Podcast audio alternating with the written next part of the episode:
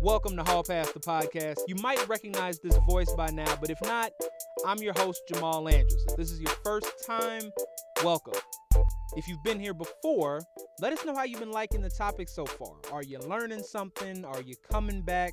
Are you gaining things from our history you never heard before? That's the point, and we hope we can do that as well with this next topic. One that's very close to my heart, quite literally black folks and soul food. Just like Bonnie and Clyde, y'all know the two are inseparable. The centerpiece of any great black story Aunt Shirley's mac and cheese, Uncle Leroy's fried chicken, Grandma's large Sunday dinner. It's always been a highlight for the black community, and here at Hall Pass the podcast, we want to dig into the deeper history. Why is this the case? What makes that gumbo so special to our roots? With all of this in mind, we only need one guest for episode four. Adrian Miller, also known as the Soul Food Scholar, is joining us in the hallway to break it all down. Let's get it. Adrian, what a title. I went to soulfoodscholar.com and um, they took me straight to your website. And then I saw my second favorite thing, which was dropping knowledge like hot biscuits, which was like emblazoned on the website. Yes. Where did this come from? How did we get here? Give me the breakdown. Okay, yeah. So the, the road to Soul Food Scholar was accidental. So uh, I thought I was going to have a life in politics. Like if you had talked to me 20 years ago and talk, uh, you know, hey Adrian, I'm going to be talking to you in 2020. I said, yeah, I'll probably be the senator from Colorado. That was my journey. But um, I worked in the Clinton White House, and uh, the job market was really slow as I was trying to get back to Colorado and start my political career. So I was watching a lot of daytime television. I'm not even going to tell you what shows and in the depth of my depravity, I said, let me go to the, let me read something. So I went to a bookstore, got this book on the history of Southern food. And the author wrote that the tribute to Black achievement in American cookery had yet to be written. So that launched me on this journey where I started just immersing and studying African American food culture. So then I came up with Soul Food Scholar. And then, you know, I needed something catchy. So I thought about Snoop Dogg, Drop It Like It's Hot. And I thought about hot bread, hot biscuit. And then that's how that all came together. Absolutely, absolutely. I I love the idea of sort of seeing a void and just filling it. You know, yeah, that, yeah. And and aside from that, getting out of politics is always, I assume, a pretty great thing for one's mental health. Yes, yes, that and the I was a lawyer before that, so getting out of both of those uh, fields was uh, liberating. Let me just say that. For the folks that are listening to this right now, I'm pretty sure they have a general idea of what soul food is and uh, what they should expect on their sort of Thanksgiving and Soul Sunday plates. Mm-hmm. But um, I want to go through a quick speed round. Okay, so you got 30 seconds. I'm gonna run through these, and this is just this or that. So I'm gonna name okay. two things. You got to pick one for me. Okay. Oh man! All right, pressure. Go ahead. All right, here we go. Fried chicken or fried pork chops? Fried chicken. Dressing with cornbread or white bread? Cornbread. Not even close. All right. No. Mac and cheese or yams? Ooh. Mac and cheese. Greens or okra? Greens. All right. This is a personal one for me. Best barbecue, Austin, Texas or Kansas City? Kansas City. Ooh, wrong answer. Uh, it's just it's a function of where I grew up, man. Just a function of where I grew up. I hear you. I hear you. I went to school in Missouri. I totally understand. Last one. Do you or do you not eat everyone's potato salad? I do not. Who's on the designated list? Who's okay? All right. Um, my anybody in my immediate family because my, my, my late mother taught us what was up, so that's usually good. Uh, but that's it, man. Otherwise, I gotta look and see. Maybe just like, have some field testing by other people, and then see what's out. And then if I see some raisins, you know I'm out. Mm, mm, good point. Great point. I I want to say that you know, some of these things I got a bit of an introduction to, but as a Texas person, my dad's side of the family is from Louisiana. So, you know, some of my favorite things growing up were shrimp etouffee, jambalaya, um, gumbo on Christmas. That's a big one for us, is having gumbo on Christmas. Um, nice. Considering, you know, soul food has this huge, vast history and, and it encompasses so many things can you just kind of give me an idea of where the name soul food derives from? Tell us where it comes from and sort of the significance of, of the soul part. Yeah, so it's deeper than I thought when I started doing this research. So the actual er- earliest joining of the word soul and food goes back to Shakespeare. his very first play, there's two female characters talking about this sexy guy named Proteus. And he walks by, and the one character says to another, Julia says to Lucetta, Oh, knowest thou not that his looks are my soul's food? Pity the dearth that I've pined in by longing for that food so long a time. So, you know, that's two girlfriends saying a guy is yummy back even in the 16th century. But uh, for the next 400 years, soul food actually existed in English. And so it was it meant doing anything to edify your spiritual life, listening to a sermon, studying scripture, listening to hymns. Um, but then in the late 40s, uh, it takes a musical turn. So you have these black jazz artists who are just miffed because all of these white jazz artists are getting the publicity and making the money for this genre that they thought they created. So they decided to consciously take the sound to a place where they thought white musicians could not mimic it. And that was the sound of the Black church in the rural South. So that gospel tinged jazz that emerges in the late 40s, early 50s, they started describing as soul and funky. So really it was soul music first, and then it got slapped onto other aspects of Black culture. So soul music, soul brother, soul sister, then soul food. Gotcha. Gotcha. You know, I, one of the things that I think is really important for this conversation is to draw a bit of a distinction, right? Because if you turn on, you know, some daytime television, you'll see someone like Paula Deen, for example, who is making a, a version of sort of what some would consider soul food. But from reading what you've put out there, I it, it seems there's this this distinction between what one would consider soul food and what one, one would consider southern food. It's not just having a bunch of butter kind of makes a difference. Yeah, exactly. So I, I, often tell people when I think of soul food, I think it's part of an umbrella of uh, kind of Southern cuisine, which was heavily influenced by Black cooks. So you've got soul food, you've got Creole, which you talked about earlier, you've got the Gullah cooking of the Low Country, all of these things. So people often ask me, well, what's the difference between Southern and soul? I say the short answer is that soul food tastes better.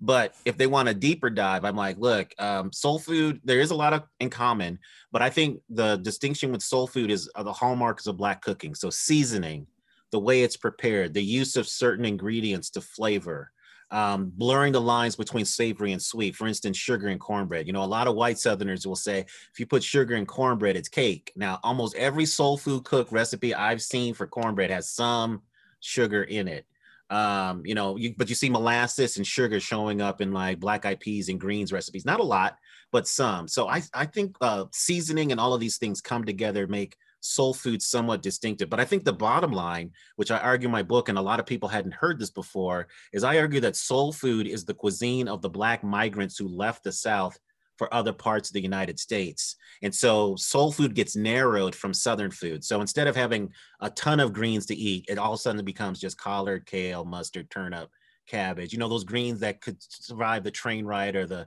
truck ride out of the South to other parts of the country. Um, yeah. And then soul food really becomes the celebration food of the South. And that's the migrant story in the United States. Most of the immigrant food culture that we think of, when we think that's their everyday food, if you talk to them, they're like, no, that's really the special stuff that we had back home. Yeah. Yeah. You know, I, I'm, I'm interested in that, in that point because um, when I think about the types of things that are made on the big holidays and everybody comes over and everything, uh, I'm always so interested in that there's no sheet of paper going around. There's no there's no recipe, there's no cookbook, nothing like that. I'm wondering if it was the same way in your house because in my house, I, I don't know. They just if there was a question, you just sort of called grandma into the room and she kind of dropped some knowledge. Yeah, yeah, absolutely. So, you know, I, I would, my mom was a great cook. So I try to find, you know, I'd ask her how to make something. She's like, boy, you know, I don't have recipes. And so, you know, I would just have to sit there and watch her and, and document it. And then the other thing is, you know, there's some res- uh, relatives who will give you a recipe, but then they leave something out on purpose, which is what we call a lesser P, right? So, uh, you know, sometimes you just got to sit there and watch. And then it's really about more of an apprenticeship kind of knowledge. Mm-hmm. Now, that's a beautiful thing, a beautiful part of our culture. But the the dangerous part of it is if if you don't have a younger generation that wants to learn that stuff, there's a break and things get lost. And I think we have seen that happen in our culture. Um, but I think one of the cool things is that with all the renewed interest in cooking, there may be more young African Americans that are saying, "Oh, I want to know what Big Mama was doing," or you know, whoever the caregiver was. And so I hope we get that connection back. Yeah, yeah. Really quick, where do you stand on putting something like the real Big Mama recipe into some sort of book and, and sort of selling it? I'm all about it because I, I believe in uh, and other authors have talked about talked about this. I believe even with the written recipe, you as a cook bring something special as an individual to that. So you know you put your own spin on it, your own swerve, right? So um, I'm all about putting those recipes down because um, to me it's almost like language. Um, you know, there are language that are disappearing around the world because no one took the time to actually document that. And I think when we give document something, we give it a sense of immortality. Yeah, yeah, gotcha. So speaking of those recipes, you know, I want to get into uh, a trend that has sort of hit the mainstream culture. And I, I want to read this quote in an article from you. Uh, for all you people who've discovered kale in the last five to 10 years, welcome to the party. We've been eating it for 300 plus. Um, break that down for me for those who, who, who aren't familiar. Yeah, so you know, most people are not familiar with what soul food is, right? And so there's this uh, image that soul food is unhealthy, and you know, they just gravitate to like the fried chicken, the yams, the glorious desserts, desserts. But I just say no, there's a very strong vegetable tradition that goes all the way back to West Africa, and part of that is greens. And so, um, you know, in West Africa, our ancestors were eating bitter leaf and other types of greens. Now they were moving from a tropical climate to a temperate climate, so they couldn't grow that stuff here. So what they what did they do? They started substituting the bitter greens of Europeans into their diet. So that's how collards and kale come in as a substitute. And uh, we saw the strongest expression of this in the Chesapeake Bay area in terms of kale, but then it's it's popped up in other places. Gotcha, gotcha. You know, there's a huge push right now for this type of food. You know, there are people, people I grew up with, and like, not you know the kind of folks that were generally into dieting or or worrying about their health that are all of a sudden vegan. So I, I I'm wondering, you know, a lot of people don't see that connection between uh, soul food and, and this new sort of wave in regards to vegan uh, vegan foods. But according to you, this is something that is is very popular. And and I know from personal experience, you've got places like Slutty Vegan in Atlanta, uh, Souley Vegan out in Oakland. Uh, mm-hmm. You know, why do you see this as a homecoming rather than a departure from from traditional soul food? Yeah, so this was one of the biggest surprises of my research when I wrote my first book on the history of soul food. So when you actually go back and look at what enslaved people were eating uh, in the South, it was very close to what we call vegan today. Typical day was uh, crumbled up uh, cornbread and buttermilk in a trough. And then the day meal, the big daytime meal, a midday meal, was seasonal vegetables. There might be some meat in there to season the vegetable, but it wasn't an entree like we think of the traditional meal now. And then supper was really the leftovers from that midday meal. And all they had to uh, drink was water. So uh, enslaved people didn't get access to the other things like sugar, wheat, um, more dairy and animal products, except when the work period slowed, which was on weekends and on special occasions. So uh, this vegan vibe is very strong within our culture. And then as I ate my way through the country for the sake of research, um, you know, I discovered that a lot of restaurants around the country, even in the South, they've gone vegan in terms of their side dishes uh, you know, starting in the 80s, there was more concern about getting healthier aspects of soul food in these restaurants. And so a lot of restaurants transitioned from pork to smoked turkey. But now I'm finding a lot of restaurants have even skipped the turkey now and they're just seasoning the vegetables. Now, I, I got to back up and say one thing. Uh, I, I won't say that seasoning is appearing everywhere in these soul food restaurants. I ate a lot of bland food, which just brought a tear to my eye. But for the most part, uh, people who know that if you season well, uh, you don't even miss the meat. So this is this actually leads me to my next question. This idea of making sure your food is seasoned, making sure you have the you know the ham hock in the greens, so on and so forth. It has led to sort of a, uh, a stigmatization of black folks' food. You know, the idea that the food that black folks eat is unhealthy. It's fried. You know it's it's not something you can eat on a day-to-day basis.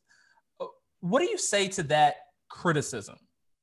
Uh, it's one of my biggest pet peeves. So first of all, I'm just saying, why are y'all giving so much hate to soul food, and then you you won't say anything about all these other aspects of the diet, fast food, convenient food. So I think that soul food gets scapegoated because you know between you and me and the audience, I don't think a lot of people are eating soul food uh, copious amounts of soul food day in and day out. Okay, I think they're loading up on other stuff, and I think that's leading to the health out- outcomes. But then the other thing is, you we're we have to put soul food in context. It's really celebration food that has become more commonplace, and celebration food was not meant to be eaten on the regular. So if we just realize that we need to put soul food in context and then understand the healthy parts of soul food, because what are nutritionists telling us to eat? More dark leafy greens, more sweet potatoes, okra is a superfood, hibiscus, you know, more fish. All of these things are part of our tradition. So I'm just saying, you know, just just put it in, in its proper context and emphasize moderation and vary the diet. And I just don't think soul food should get so much hate. It should get more love. Do you cut up in the kitchen? Is this is that is that your domain? Oh yeah, man, I got skills. Oh yeah. In that case, in that case, what should we expect on the Miller plate? What's what's the what what's the spread? Okay, so it, it, it varies, right? But for for uh, Christmas, uh, we have traditionally been a prime rib family. So gonna, gonna get a uh, this year because of all the stuff that's going on. Probably gonna get a smoked prime rib made by somebody, and then I'm gonna have some greens and uh, some cornbread and uh, maybe some mac and cheese on the plate or mashed potatoes. I'm not sure. So very, very simple meal. And then, you know, for New Year's, then it's going to be the greens and black eyed peas. And I'm a mustard green and turnip green mix mm. tradition. And I've been doing smoked turkey lately. And but when I make my black eyed peas, I always do um, uh, smoked ham hock or shank or some kind of smoked pork, unless I've got a, a guest with me who doesn't eat that way and some corporate. Yeah. And then I also, this is gonna, I know this is gonna maybe put you off, but I do eat chitlins on thanks on uh, New Year's Day, Thanksgiving and New Year's. That's the only time I eat chitlins, and that's I've, I do. I've got to ask, you know, I'm always curious with when are we retiring chitlins? Is that is that going to happen? It feels like it's it feels like it's it's my generation is is very skeptical on chitlins. Yeah. Well, so here's the thing. So now we've got all these white chefs who are discovering whole animal cooking. And so even if uh, it diminishes in the black community, I don't think it's ever going to re- fully retire. It'll be semi-retired at best. But uh, I think you're going to have other communities starting to explore this stuff now. And now I come from a family that we do good chitlins, uh, cleaning and cooking. Our, our, my brother, his chitlins are so soft, man. I mean, I, I think uh, most people would actually enjoy his chitlins. And I've had chitlins all over the place, and I have to admit, they're not always cleaned that well or they're overcooked or rubbery. You know, there's all that kinds of things. So I can understand why there's a lot uh, less love for chitlins. So semi-retirement at best. I don't think they're ever going to hang the apron up in the rafters. It's never. It may get halfway up, but it's never going to get all the way up there. Well, I got to tell you, Adrian, if um if some of those hipsters want to take chitlins off my plate, you tell them go right ahead. Uh, Adrian Miller, thank you, man. I really appreciate you coming and uh, joining us on Hall Pass the podcast. Hey, man, thanks for the invitation. Good to be with you. Uh, stay healthy and safe, bro. We'll do. Come on, guys, be brave. Walk right up to your grandmother, look her straight in the eye, and say, We're done with chitlins in this family. You can do it. I know it's been a long, crazy 2020, but I hope you can still enjoy this holiday safely. Emphasis on the safe and the lead. Merry Christmas from all of us here at Hall Pass the Podcast. As always, we are on Apple Podcasts and SoundCloud. Go like, subscribe, leave a review, no matter how good or bad. This is brought to you by Baps Productions and Clash Productions. Go follow them both on Instagram for episode alerts. Until next time.